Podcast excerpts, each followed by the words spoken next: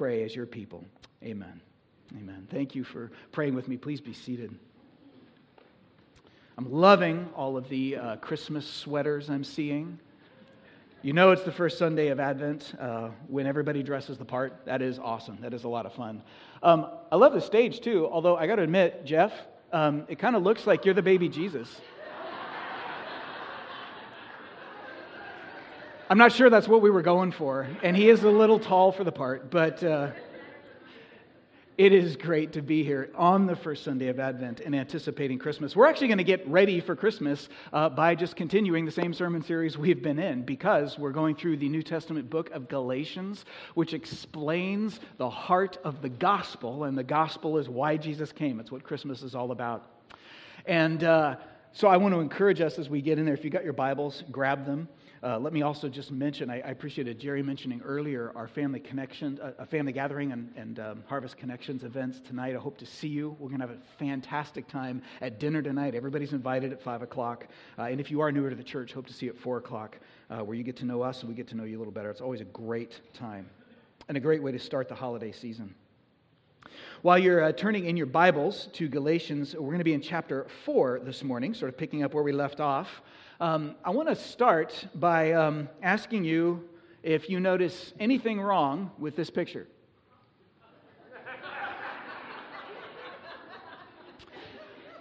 the internet is good for something. Uh, I just found that this week. And you know, I don't know a whole lot about horses. I've ridden them a few times, but I've never like owned horses or anything. I don't really know a lot about horses, but I'm pretty sure that that doesn't work. You don't have to be a master uh, equestrian, whatever they call it. What's that, what do they call a horse person? Anyway, whatever. Um, to know that, like, that's probably not. I, I have a feeling if that um, horse wanted to just giddy up and go, that little chair is probably not going to stop him. I thought of that picture uh, because I was thinking of a, of a story. It's kind of a. Um, um, one of these kind of cultural things that gets told about um, if, you, if you chain up a young elephant. Have you heard this story about like an elephant, a baby elephant, and a rope? So, as the story goes, if there's a baby elephant, you want to train it, like, I don't know how many of us are in danger of being in that situation, but just go with me here for a minute. Um, that when you got a baby elephant, you can like tie a rope around its leg and stake it into the ground, and then the baby elephant, you know, can't move. And then, as so the story goes, as the elephant grows, um, you have now trained it such that even as an adult, if you tie a rope around its leg and stake it to the ground, the elephant will not go beyond the length of the rope, even though by then it's plenty strong enough to just rip that stake up out of the ground and go wherever it wants to go. But sort of the moral of the story is you know the elephant is free to go beyond the boundaries of the rope but it's not convinced in its own mind that it can and so its own mind becomes a prison that holds it back it behaves as if it's still bound, even though it's free. That's really actually what Galatians 4 is all about this morning. Now, um, just for the record, I should point out that I think this story is an urban legend. Um, I've never found anything from anybody who actually raises or trains elephants that convinces me that that's true. It's a popular story in like the business world and in the motivational speaker circuit because uh, it's a fitting illustration. Um, I don't think it's true. Although I know even less about elephants than I do horses, so I don't know. Maybe it is true. I did ask Amy once if we could get a pet elephant. I had lots of really good reasons I was ready to lay on her, and she responded, Sure, but you got to clean up after it. Short conversation. That just ended. No, I'm kidding. That never happened. But um, I'm not sure the elephant story ever happened either. But whether it's a true story or not, it does illustrate this, this idea, right? That sometimes you can get to a point where you are free and yet you behave as if you're still bound. You keep going back to destructive, sinful behavior, even when you've been freed from it. And that is the message of Galatians chapter 4, which we're going to see this morning. Um, just real quick to kind of highlight where we're going for the rest of this Advent season, these next couple of Sundays. Last week, and we looked at chapter 3, which is really the heart of the book of Galatians. The, the essence of the message of the whole book is right there in that third chapter that there is the path of law and the path of grace, and Jesus is the path of, of, of, grace that frees us from the performance treadmill, the need to constantly try to keep following God's rules. When you become a Christian, Christ frees you from that. He's followed the rules for us, He's paid the penalty for us when He died on the cross. And so it was just the statement of fact that a relationship with God comes from trusting His work, not from our own efforts to be good people. That's the heart of the gospel. Now, where Galatians is going next, today in chapter 4, is going to start to personalize this and apply it. Today, we're going to see how that fact shapes our identity as people. This starts to get really personal. When you become a Christian, the gospel actually shapes who you are and who you understand yourself to be. Next week in chapter 5, we're going to largely see how that new identity works itself out in a lifestyle, how we live differently because of this identity. And lastly, in chapter 6, we're going to see the kind of community that is produced by people who have this new identity. So today it's all about the gospel identity we have. Next week it's how we live that out individually. Chapter 6, the week before Christmas, will be the community that we form as a church as a result. That's a little look at where we're headed. And with that in mind, let's jump right in to Galatians chapter 4. And I actually um, cheated a little bit last week. Some of you may have noticed if you were following closely, in that I didn't quite finish chapter 3. Uh, we stopped at verse 25, and I want to pick it up from there. That, that stop was on purpose because the last couple of verses of chapter 3 are really leading into chapter 4. It says, In Christ Jesus, you are all sons of God through faith. Remember, this is written to Christian people. This is a letter written to a, Christ, a group of Christians, a church, uh, a group of churches actually, in the first century. As many of you as were baptized into Christ Jesus have put on Christ. And then we encounter probably the second most quoted verse from the entire book of Galatians. There is neither Jew nor Greek, there is neither slave nor free, there is neither male nor female, for you are all one in Christ Jesus. And if you are Christ's, then you are Abraham's offspring, heirs according to promise. This whole section starts out by telling us right off the bat that Jesus Christ is actually a whole new personal identity. The Bible never presents the Christian faith as simply a religion or, or kind of what you put in the religious or spiritual box of your life, but then you've got all these other boxes. It presents the gospel as the, uh, the utter center of your entire life. And when you come to faith in Christ, it changes who you are from the ground up at the identity level. Our very status has changed. He says in verse 26 In Christ Jesus, you are all sons of God. Now, we're going to go back to that at the beginning of chapter 4. So we'll come back to that in a second just before he gets into what it means to be a son and an heir, he clarifies what it means to have a new identity versus some of the alternatives. He says, In Christ, you, you uh, when you uh, respond positively to the gospel and become a Christian, you put on Christ sort of like a garment, like clothing. Like you get up in the morning and you put on your clothes before you go out. He says, Well, you're now putting on Christ. And what he means by that is simply that, like, your clothes are, among other things, sort of speak to your identity. That's been true in, in every culture in human experience. Certain people dress differently, and that says different things about you. And in virtually every culture that has ever existed, there are some clothes that are understood to be men's clothes and some that are understood to be women's clothes. There's clothing that designates social status and position fine and fancy clothes for the rich and wealthy, and uh, rough, rugged clothing for the hard workers, and poor, threadbare clothing for the poor, and so on and so forth. So often, the clothes make the man, right? As the saying goes. Um, how you dress says something about who you are or who you aspire to be. That, that's the idea that's being picked up here. You put on Christ when you become a Christian like your clothing. Jesus is what people see in me. Jesus is who I am. Jesus now shapes everything about me. And before he unpacks a little bit about what that means, he contrasts it with three common worldly identities in verse 28 ethnicity, social economic status, and gender. He says there is neither, in verse 28, Jew nor Greek. Of course, in the first century, that was a major dividing line, especially in uh, churches. In churches, to be Jewish uh, meant that you were a descendant of Abraham through Isaac and Jacob. You were one of God's people if you were just lucky enough to be born Jewish. That was the idea. So there was this real division in the, the Old Testament Jewish mindset that between us, the Jews, who are God's people, and others who are not God's people. He says that you don't, you don't wear your ethnic background like identity anymore. That's gone. We're all now one in Christ who have embraced him as our Lord and Savior.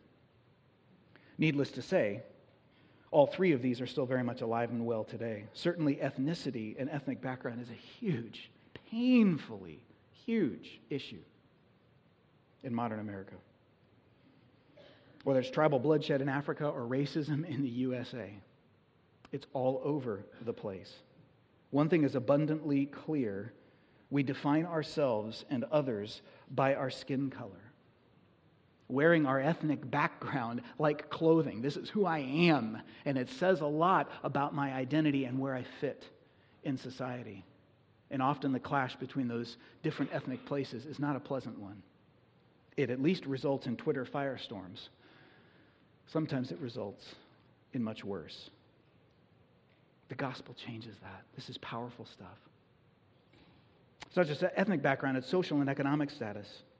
You are neither slave nor free, he says. The word slave there is bondservant. Um, not quite what we think of with slavery, but nonetheless, it was definitely a low uh, worker class in which you didn't have full control uh, over your life. The wealthy landowners had all the power, they had the position uh, in the first century. The poorer workers in the first century Roman Empire, they had far less freedom, they had far less opportunity.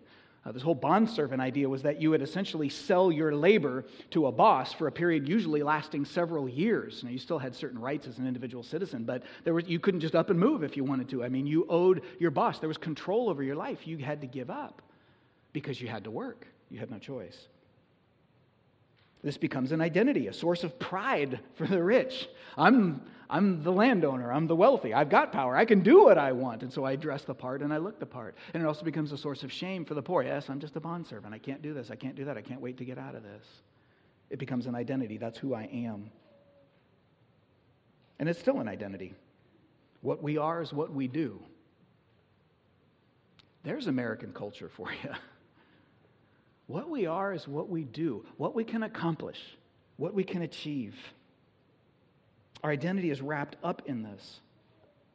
My wife and I had the privilege of being really challenged on this um, many, many years ago when I was in graduate school. We were uh, only been married a couple of years. I was in uh, seminary, and one of the uh, seminary instructors was a medical doctor. She had served as a, a, missionary in Pakistan for decades, and she was back here now uh, caring for her aging mother who had gotten to a place where she was infirm and essentially bedridden. I know she couldn't leave the house. And I don't think she could leave bed. But she was conscious and she was lucid and she wasn't in danger of dying anytime soon. She was just really, really sick. And so she was caring for her mother. And eventually, uh, I, you know, I'll be honest with you, to this day, I actually don't know her mother's name because we all got to know her as praying mama. That's how Dr. Mary, my instructor, referred to her, just praying mama. That's how we got to know her because this was a lady who had served Christ for years, and she couldn't do anything anymore. But it, from all intents and purposes, it looked like she was going to be around for a while. And so she said, I can't do much of anything but pray when I'm awake. So when I'm awake, I want to pray. So she's constantly pestering her daughter. Give me prayer requests. Let me know what's going on. Tell me about your students. I want to pray for them. She got my name and my wife's name. She prayed for us. She didn't even know us, but she prayed for us. I think what was so challenging for me, apart from the fact that that was incredibly touching that she cared for us in that way, is how would I feel?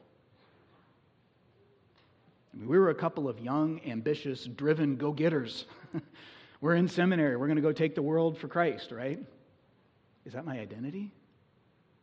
What if I could do nothing but just lay there and have people care for me and pray? I got to admit, I would wonder if my life was worth anything. Praying Mama challenged me on that. We don't wear our social and economic status anymore as an identity. And lastly, gender. Uh, there's neither male nor female. Uh, what he means is, again, in terms of position and status with Christ. Um, there have always been differences in various societies between men and women, but certainly the one he's referring to here, back in that time, was that women were not allowed to inherit property. Um, the historians and the sociologists call this primogeniture. It's, it's what many traditional societies do, where the, the, the majority of the inheritance, or in some cases all of the inheritance, always goes to the eldest son in a family. So if there's like four daughters and the little baby is a boy, sorry, girls. Um, little brother inherits just because he's male and you're not. I mean, so it, you can see how in a society like these women are wearing their femaleness as clothing. It's, it's, it's, identi- it's um, identifying them, it's, it's announcing that they're part of a class of people that, in that case, certainly when it came to inheritance rights, was a second class group of people. Now, that leads us all back to this changed status Back to verse 26, he said, In Christ, we are all sons of God. He elaborates on that as chapter 4 begins. He says, If you are Christ's, then you are Abraham's offspring, heirs according to the promise. And then he goes on and explains I mean that the heir, as long as he is a, child, is no different from a slave or a bondservant, although he's the owner of everything. But he's under guardians and managers until the date set by his father. In essence, what the Apostle Paul is saying here is he's drawing an analogy. Back then, if um, you did have a wealthy landowner. He would have a son. The son was going to inherit at some point. Uh, usually, that date, uh, from what I've read, was 25 back then. They had to reach the age of 25 before they could come into their full inheritance. But in the meantime, you know, if he's like eight years old, he's not ready to run the estate yet. He's too, he's too young. He, he can't do it yet. So, yes, he's an heir, but in many ways, he's treated just like the other bondservants. I mean, he's got people over him that are telling him, do this, do that, you can't do this, you can't do that. He's got to follow everybody else's orders until he comes of age. All of a sudden, then, he comes of age and he gets to boss everybody else around. Now he's in charge. Now, the guy that was telling him what to do, he doesn't have to listen to him. In fact, he can fire him if he wants to. The situation has totally changed. Why? Because he has the status of an heir. You got the eight year old heir and the eight year old bondservant. They both become 25. Nothing changes for the bondservant. Everything changes for the heir. Why? Because of his identity he's the inheriting son. It makes all the difference for him. Well, the Apostle Paul says, well, similarly, God's people in the Old Testament times, under the law, like we talked about last week, they were like that youngster. It's like God's people were told, do this, don't do that, do this, don't do that, and they just had to follow that because you're under this guardian. But now, when Christ comes, he changes everything. In fact, he presses the analogy a little further. He's like, You weren't naturally sons of God, you were bondservants. But what if you worked for a wealthy landowner and you were one of the bondservants, but he didn't have any sons? There was no heir. And he looked at you and said, I'm going to adopt you. So that legally you're now my child, so that when you come of age, you're going to inherit this as if you were my child. He says, That's what's happened to you in Christ. That's what's happened to you in Christ. Your status has changed. And before we move on, let me point out that what this means is we lack absolutely nothing as Christians. Nothing. Um, ladies, it may in particular seem a little bit strange to you to be referred to as a son in this passage. Um, in our day and age, that can initially sound a little bit chauvinistic, a little bit male dominated. In fact, the Revised Standard Version translation of the Bible translates the word sons children. It says, You are all now children of God because it doesn't want to sound chauvinistic. But actually, um, there is an incredible empowerment here, if I could use that term, for women in Christ. I mean, first of all, if Christian men have to get stuck with the label part of the bride of Christ, you ladies can live with being called a son every now and then, okay? Fair's fair. So, the Bible's pretty even handed about how it throws these designations around, okay? But in reality, there's more than that going on here. What's actually happening is by using the word son, which is the word that the Apostle Paul used when he wrote this, he's actually elevating the status of women far above and beyond what their current culture would have allowed. Because it's saying now in Christ, it doesn't matter if you're male or female, that used to make all the difference. Now it makes no difference. In Christ, you are in the son's position. You are the heir. You get it all. That, that's what's being said here. There is nothing I possess in Christ as a Christian man that my beautiful wife does not possess in Christ as a Christian woman. Not because she's married to me, but because she's committed to Christ. That changes your identity. And you see how freeing that is. And that's the whole point of this. As a Christian, you lack nothing. A Christian woman has everything a Christian man does. A poor Christian has everything a wealthy Christian does. A single Christian has everything a married Christian does. An Asian Christian has everything a white, black, Hispanic Christian does. In Christ, those old designations don't matter. We put on Christ, and that makes us heirs. So, what have we inherited? What are we heirs of? He goes on and explains in verses 4 to 7. We've inherited at least two things in this passage. First of all, a positional uh, acceptance to put it that way. That's what's already been said. You're, you're an heir now. Uh, that means you're going to inherit heaven. You get to be related to God as a son, as a daughter. We're adopted into God's family, regardless of performance. It's not if you're good enough, then God will let you into heaven. No, if you're in Christ, you are accepted by God. That's just a fact. You are now the heir, and that makes you legally, as if it were, uh, guaranteed to inherit eternity. So there's this wonderful positional acceptance, but there's also a deep relational intimacy in the passage. Verses 6 and 7. Because you are sons, God has sent the Spirit of His Son into your hearts, crying, Abba, Father. Abba was a, a first century Aramaic word that was kind of like Papa, kind of like Daddy. It's a term of intimacy, and addressing God as Father. God, Almighty, as Father. It's crazy.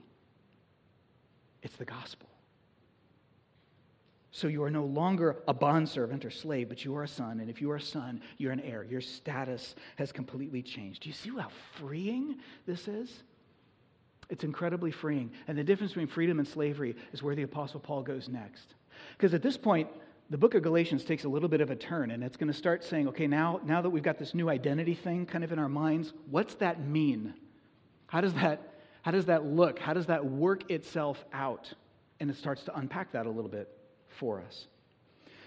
First of all, in the next paragraph, he says, Since you are an heir, live like it. Don't go back into the slavery from which Christ freed you. Look at verse 8. He says, Formerly, when you did not know God, you were enslaved to those that by nature are not God's. But now that you have come to know God, or rather to be known by God, how can you turn back again to the weak and worthless elementary principles of this world, whose slaves you want to be once more? He tells them in their context, You're observing days and months and seasons and years. I'm afraid I may have labored over you in vain. I preached the gospel to you, and it's not making any difference because it changed your identity, but you're living as if it didn't. You're like that elephant, that mythical elephant still stuck to something that you're no longer stuck to, but you're acting as if you are. What he's telling them in their context is that you remember there's this big debate going on between these people that were telling the Galatian Christians, you have to follow the Old Testament rules in order to be saved. Now that you believe in Jesus, you still got to go follow the Old Testament. The whole point of the book of Galatians is no, you don't.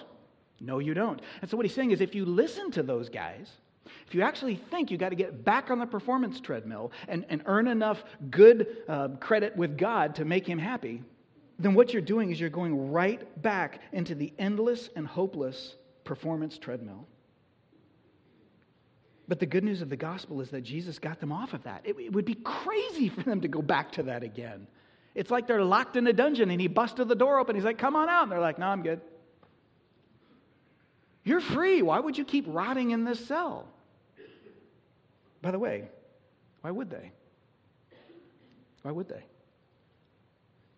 This is one of those things where when you stop and think about what the Bible is saying for a minute, I don't know about you, but it just strikes me as odd. It's like, okay, here's all this great truth about, you know, the gospel is freedom and, and, and, and, and the, the law is slavery and Jesus has freed you from the gospel. So, yeah, who wouldn't want the gospel? So, yes, I believe in the gospel. I'm saved by grace. So, what's the problem? And then here he's like, well, don't go back to slavery. Don't go back to slavery. Why is that even an issue?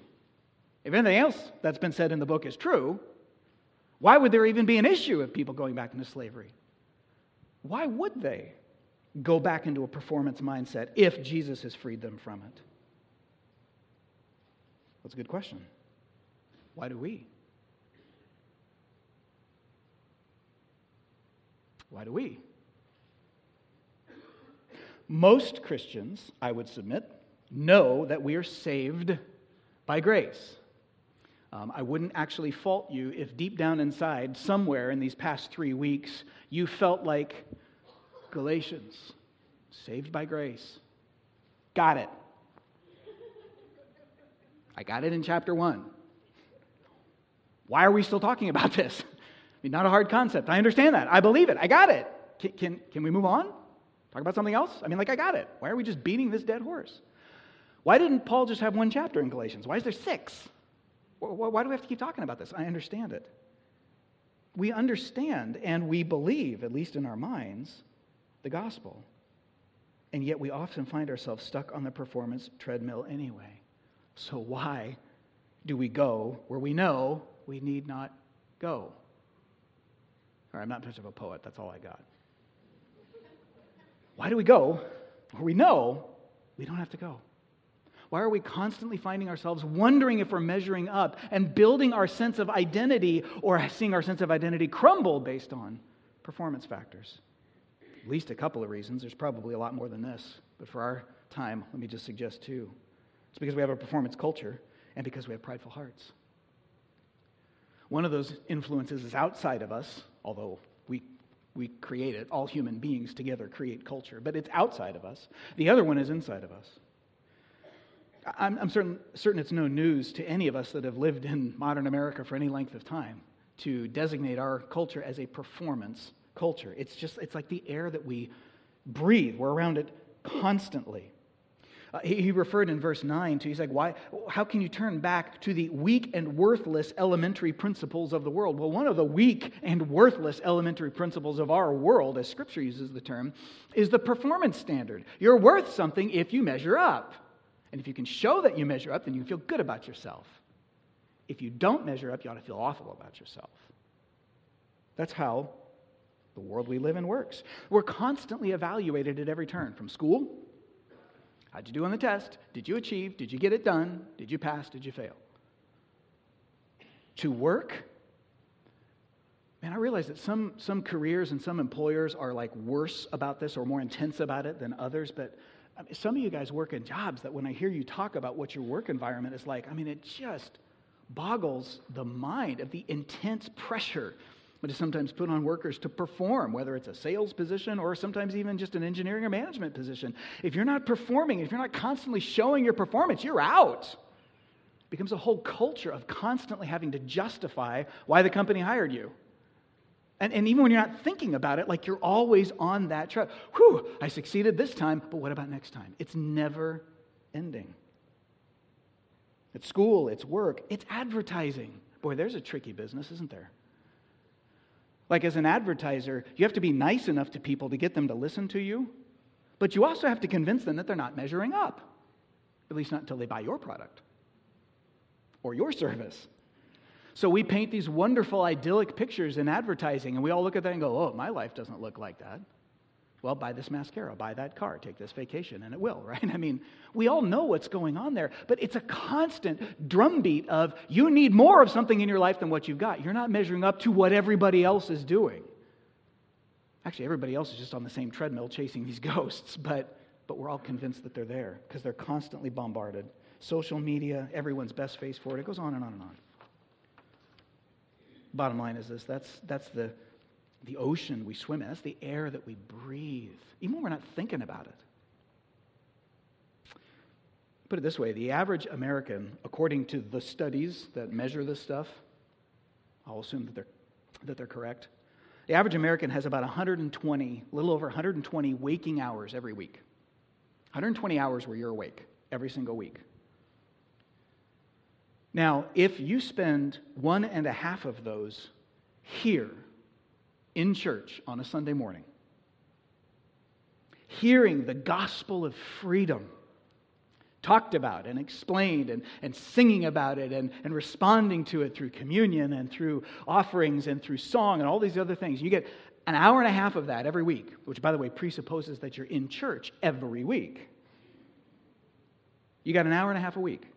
And then we go out and we spend 119 hours on average swimming in an ocean of performance. Good night. No wonder we're constantly wondering I got this niggling stuff in the back of our head saying, You're not good enough. You're not a good enough mom. You're not a good enough employee. You don't make enough money. You're not doing this enough. You're not doing that enough. Measure up. It's the air we breathe.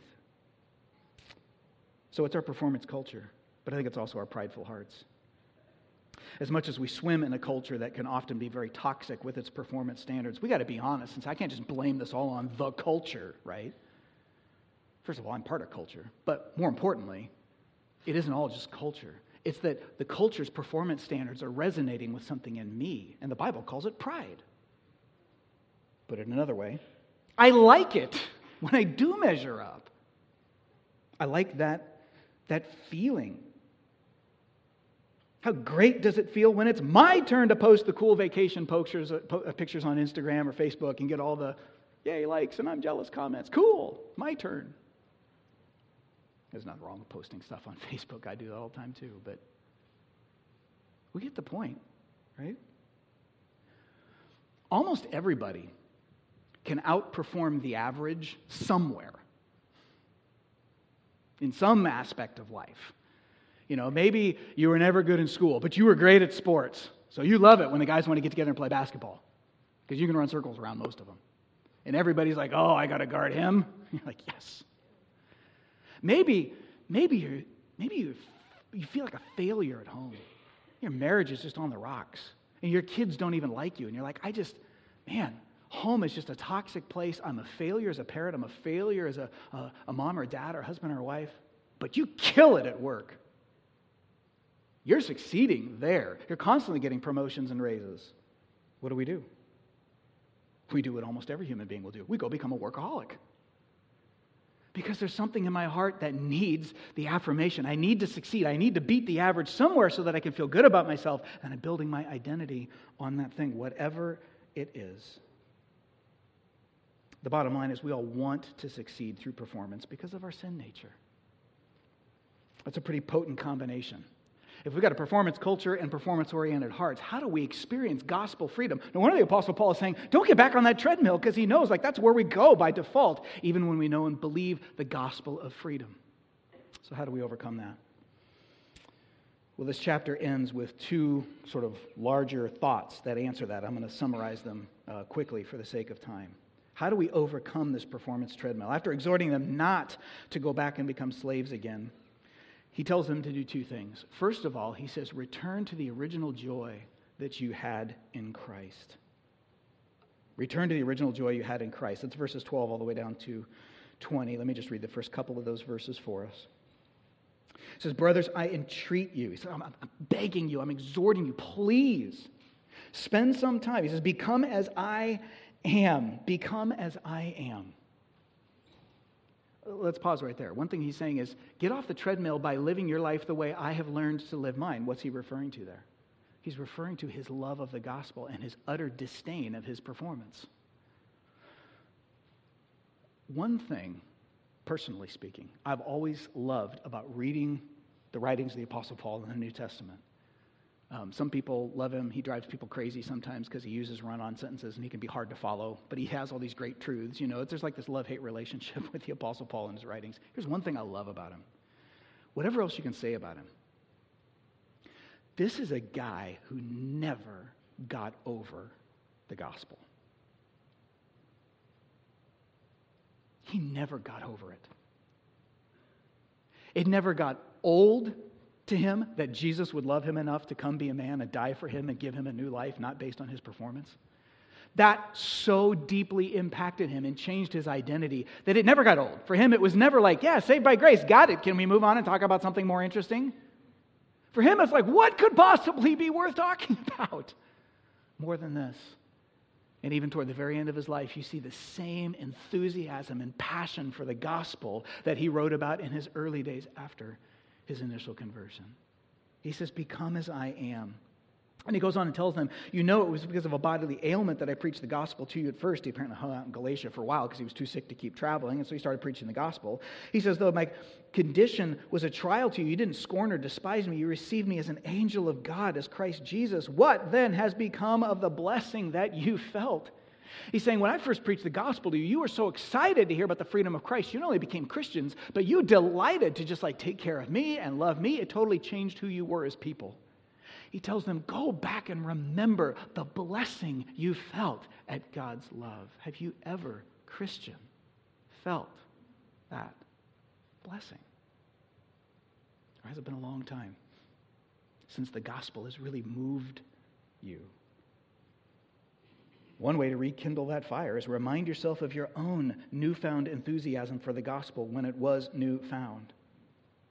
Especially after a while. And by the way, those of you that haven't been Christians for more than a couple of years, you just got to know like at some point it's going to get old. Because we're human. And we get bored and we get distracted and we start sinning and we kind of go, yeah, yeah, yeah, I already know that. I don't need to talk about that anymore. And that shows that the gospel right now is just lodging in my head, not my heart. It's just like going through a honeymoon phase and then settling into the reality of marriage. Sometimes you go through a honeymoon phase with God and then settle into a reality where the gospel just doesn't move your heart anymore. And remembering how excited we were about the gospel we first encountered it can be one way to rediscover that joy. Relive the story, your own story. Tell other people about it. How did you come to Christ? What made you see the truth of the gospel? How has Jesus changed you since then? Sometimes just the act of retelling that story makes you remember who Jesus has been to you. By the way, listen to other people's stories. It's one of the reasons I love uh, baptisms and times where I'm with people and we're just sharing how people came to faith in Christ. The enthusiasm of somebody who's figuring God out for the first time is infectious. It's infectious. Well, the first thing he tells them to do is remember their past joy. And then the second thing he tells them is to simply tie this up by reminding them that freedom is better than slavery. The, the last 11 verses of the chapter, I would just put that label over it. Um, freedom is better than slavery, verses 21 to 31. Now, this is it's 11 verses. It's it's odd, it's complex, it's difficult to try to summarize, and so I'm going to try anyway. But in case I fail, uh, to summarize this in just a couple of minutes, here's the bottom line freedom is better than slavery, okay? He says, realize that performance leads to slavery and freedom is only found in trusting God's work. If you keep remembering that, it will help you stay off the treadmill. How does he make this point? Well, he makes this point um, by writing one of the most confounding and bizarre passages the Apostle Paul wrote anywhere, which makes this kind of a fun way to end a chapter. Um, the Apostle Paul here initially appears to be doing the very thing that all of my seminary professors in graduate school told me no Christian should ever do. And then here in the Bible, the Apostle Paul is doing it. So that's kind of fun, isn't it? See, now you all want to read this, don't you? It was awesome. Okay. What I'm talking about is um, we call interpreting the Bible allegorically, that is, introducing a meaning to it that isn't really there. Kind of looks like that's what Paul's doing here. I don't think it is. Let me explain. He says, Tell me, verse 21, you who desire to follow the law. Don't you listen to the law? For it is written, and now he goes back to the book of Genesis, the beginning of the Old Testament law, that Abraham had two sons, one by a slave woman and one by a free woman. But the son of the slave was born according to the flesh, while the son of the free woman was born through promise. Now, this may be interpreted allegorically. These women are two covenants. One is from Mount Sinai, bearing children for slavery. She is Hagar. Now, Hagar is Mount Sinai in Arabia. She corresponds to the present Jerusalem, for she is in slavery with her children. You catch all that? How are we doing so far? But Jerusalem above is free, and she is our mother. And he goes on. Okay. it initially sounds like some of you know, if you're familiar with Genesis, the story, the, the literal historical story. It's in Genesis um, 17, if I remember correctly. Uh, Abraham's got his wife Sarah. God promises that he will give Abraham descendants. He and Sarah are way too old to bear children now, especially Sarah. She's way past childbearing age, way past. So it's going to take a miracle. God says, Yeah, I'm going to do a miracle. And one of your descendants, and then your kid's going to have kids, and so on and so on. And eventually, one of your descendants is going to save the whole world. He's going to be the Messiah. He's going to be Jesus.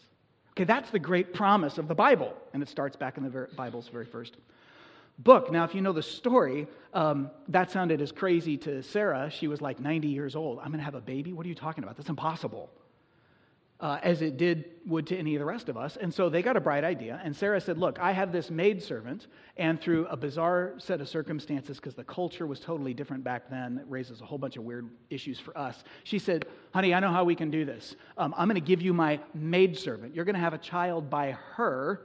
And through the way their culture worked, that child would be his child and therefore could kind of be considered her child. In other words, this is a way that Abraham and Sarah said, let's help God out a little bit. I know he promised a miracle, but, but doggone it, that's just impossible. And I'm not sure God can do that. So let's help. And that's exactly what they did. So, Abraham, his first son, was actually born through his wife's maidservant, a young man by the name of Ishmael. And later, God comes to him and says, Dude, why did you do that? And Abraham's like, basically, I'm, you can read the story. He's like, I'm sorry, I shouldn't have. But, you know, now that he's here, would you go ahead and just bless him and consider this the son that you promised me? And God says, no. No. I said, You're going to have a son by a miracle. Your wife's going to have a son by a miracle. And she is. And she did. Sarah conceives. Isaac is born. It's miraculous. No way human biology and reproductive um, biology could explain that. It's a miracle. So, Abraham's second son, Isaac, is the one that God actually promised, and he is the one who ended up being the um, the uh, Messiah was his descendant, and Jesus comes to save the world. So, what's the point of all this? What the Apostle Paul is doing here is he's pointing out that Abraham was promised a son, but he actually had two sons, didn't he? It's right there in the Bible. You can read about it. Bible's totally honest. One son came by God's promise. It was a miracle. The other son came when Abraham and Sarah tried to help God out through their own human efforts. But God was not swayed. God was not swayed. The one son who came by human efforts, God said, that, That's fine. I'll take care of that boy, and you know, he'll be fine. And God did take care of him, and that was all great. But that's not the son of promise. The son of promise is the one through whom salvation comes to the world. Whereas following the Old Testament law is like Abraham and Sarah trying to get God's blessings through their own efforts. I'm going to help God out. To follow, you know what the Apostle Paul is saying?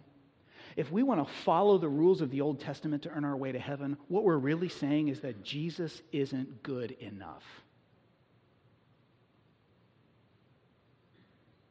That, that's the Bible.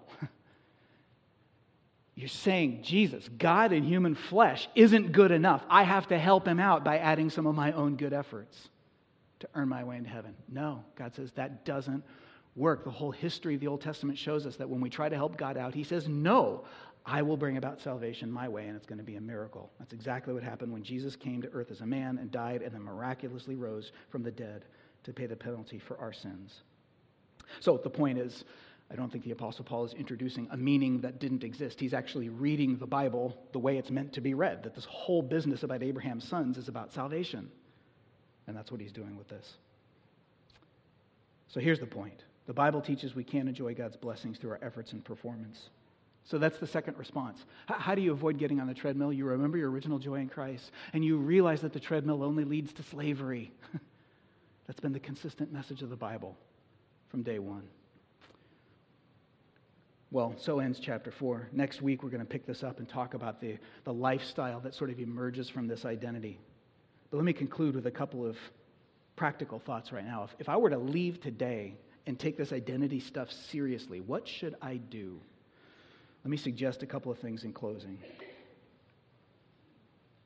How do I develop a, a, uh, a gospel identity in the midst of a, a prideful heart and a performance culture? Let me suggest three things briefly. First, we need to get God's word in us and get God's people around us.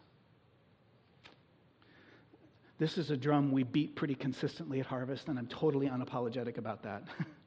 Um, we're going to keep beating it. If you're new to our church, get used to it. We'd love to have you stay, but this is what it's going to be like, right?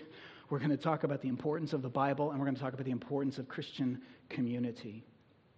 Because once again, if, if I'm getting 90 minutes of Bible stuff and 119 hours of performance stuff, I've got to find a way to start counteracting that. I've got to get God's word into me.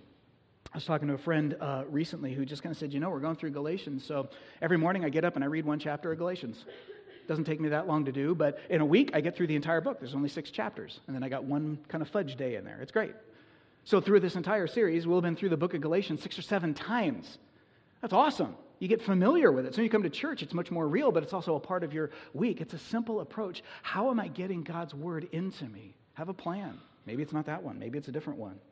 But be in God's word more than just on Sunday mornings. Also, be in regular relationship with God's people relationships where we intentionally go deeper and talk about doing life together and how what we're struggling with, what's going on, what we're learning in the Bible, and how it shapes our attitudes.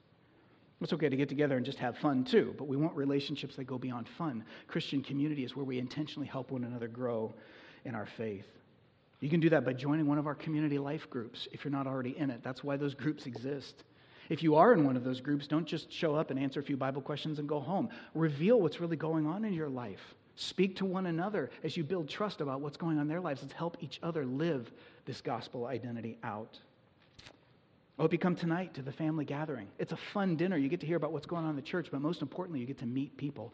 And by the way, last point on this specifically to those of us who are already well grounded here at Harvest, like this is our church home, we're members, we've been here for a while we have to constantly have an attitude of welcoming people in.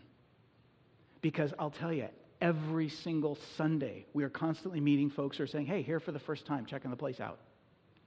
We constantly have people who say, I think this is my church home. How do I get involved? They need relationships with you when you're willing to say, come be part of us. We've got to have eyes to see newer people around us and invite them into God's word and into relationships. So get God's word in you and God's people around you. Secondly, this is another scriptural one. It's hard. Embrace difficulty and pain as a friend. Boy, that's a whole series of sermons right there. and we've preached them before. We'll probably preach them again. I'm not going to preach it this morning. But, but let me just say uh, Romans chapter 5 is one example that talks about how, you know, when, when suffering or difficulty comes into our lives, God uses that to build character and to develop hope and ultimately to fix our eyes on Christ. You see, the point is that, that sometimes when painful circumstances come, whatever it is, whatever it is, our immediate prayer, especially as modern Americans, but I think pretty much people from every culture do this, is God, get me out of this. Get me out. I want out, which is totally normal. I, I, I, pray that prayer too. And that prayer isn't all bad. I mean, it's okay when somebody gets sick to pray that God would heal them. It's okay when somebody's going off on a long journey to pray that they would be safe. I mean, those things are okay. And yet, we also have to ask ourselves is, is safety and health like the ultimate of life? That we would be comfortable and happy? God has something much bigger for us. And often he uses pain to shake us free of the small comforts of this life to experience reliance upon him more fully. Sometimes he knows I won't put myself fully out there unless I have no choice. And it is sometimes the mercy of God that I am in pain so that I finally rely on him like I really should. And that's where the Bible says, paradoxically, pain is not good, it's, it's an evil. And yet, pain is also a friend to the Christian. It's one of the most beautiful and intense paradoxes in the Bible. C.S. Lewis tells us that God shouts to us in our pain, He speaks. And by the way, one more. There's also an opportunity to put ourselves in a little bit of pain. the previous point was sort of like when, when bad things happen to us and we have no control over it, you know. This is looking for opportunities to take risks for Christ, to, to reach beyond my comfort zone so that I rely fully on Him. If you're here this morning and you're a Christian, especially if you're a member of our church, this is something I'm exhorting myself to, and I want to exhort all of us to. What does it look like to take a, a little bit of a risk to get out of my comfort zone and put myself in a position where I can't just rely on who I am and what I do? I have to rely on Jesus to show up in order to make this successful. It could be going on a mission trip, it could be looking for an opportunity to share the gospel especially with a coworker or a family member or somebody you already know. It's Christmas season. Might God open up an opportunity for you in the next three weeks to share the good news of the gospel with a friend or a family member? Would you risk praying for that opportunity? Would you look for the chance to take it? Maybe it means spending less so we can give more through our Advent offering, and that means I have to give up a little bit of my Christmas.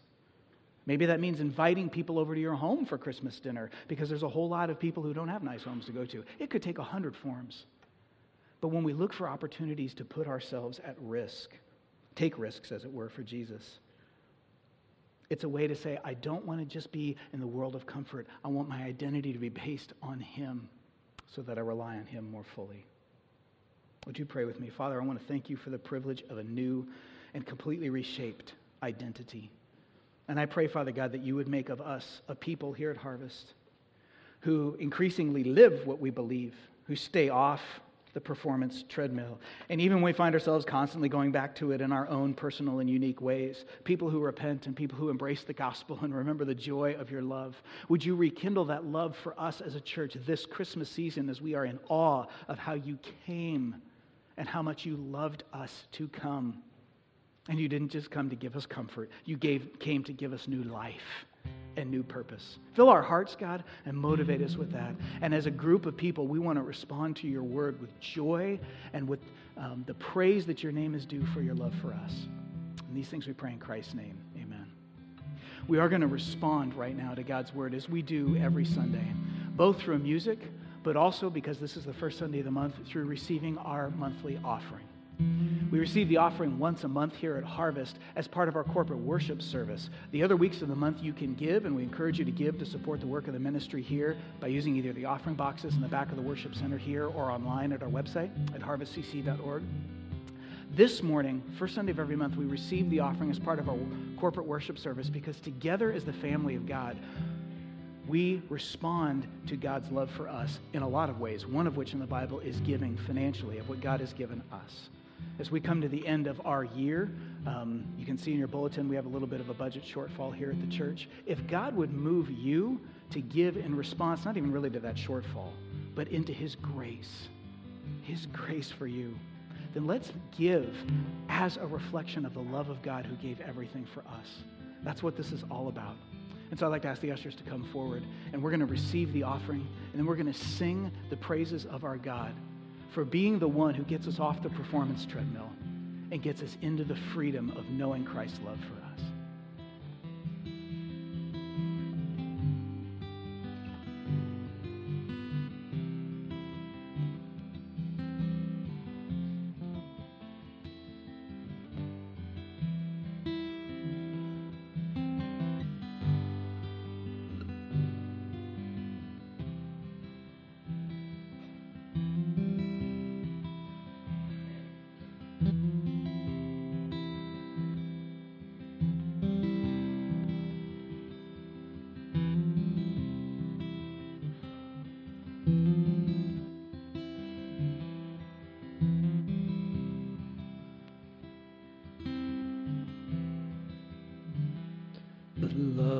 God